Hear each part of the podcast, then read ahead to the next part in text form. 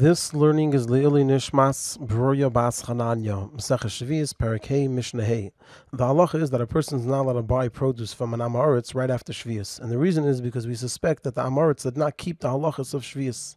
And therefore, before buying any produce from an Amoritz, a person has to wait till the crop of the eighth year of that type of produce is already available. And our Mishnah says, mutter adam likach luf b'mitzay. From when is a person allowed to buy luf from an Amoritz after Shvius? And as we'll see, unlike by other produce, when it comes to luft, there's an argument. So Rabbi Yehuda Emer, Rabbi Yehuda says miyad, a person could buy it right after Shvius. And the reason for this is because, like we learned in the previous Mishnah, the way a person takes out luft during Shvius is very difficult. And even though an Amaretz is not careful with the halachas of Shvius, they wouldn't do something publicly like that. And so they would have used this special tool, which is difficult. And therefore we say that this luft is either from the sixth year, or the Amaretz waited until after Shvius in order to take it out. And so therefore it's produce of the eighth year. And the Chachamim say, that luft is just like all other produce, and a person can only buy it from an Amaretz once the luf crop of the eighth year is available.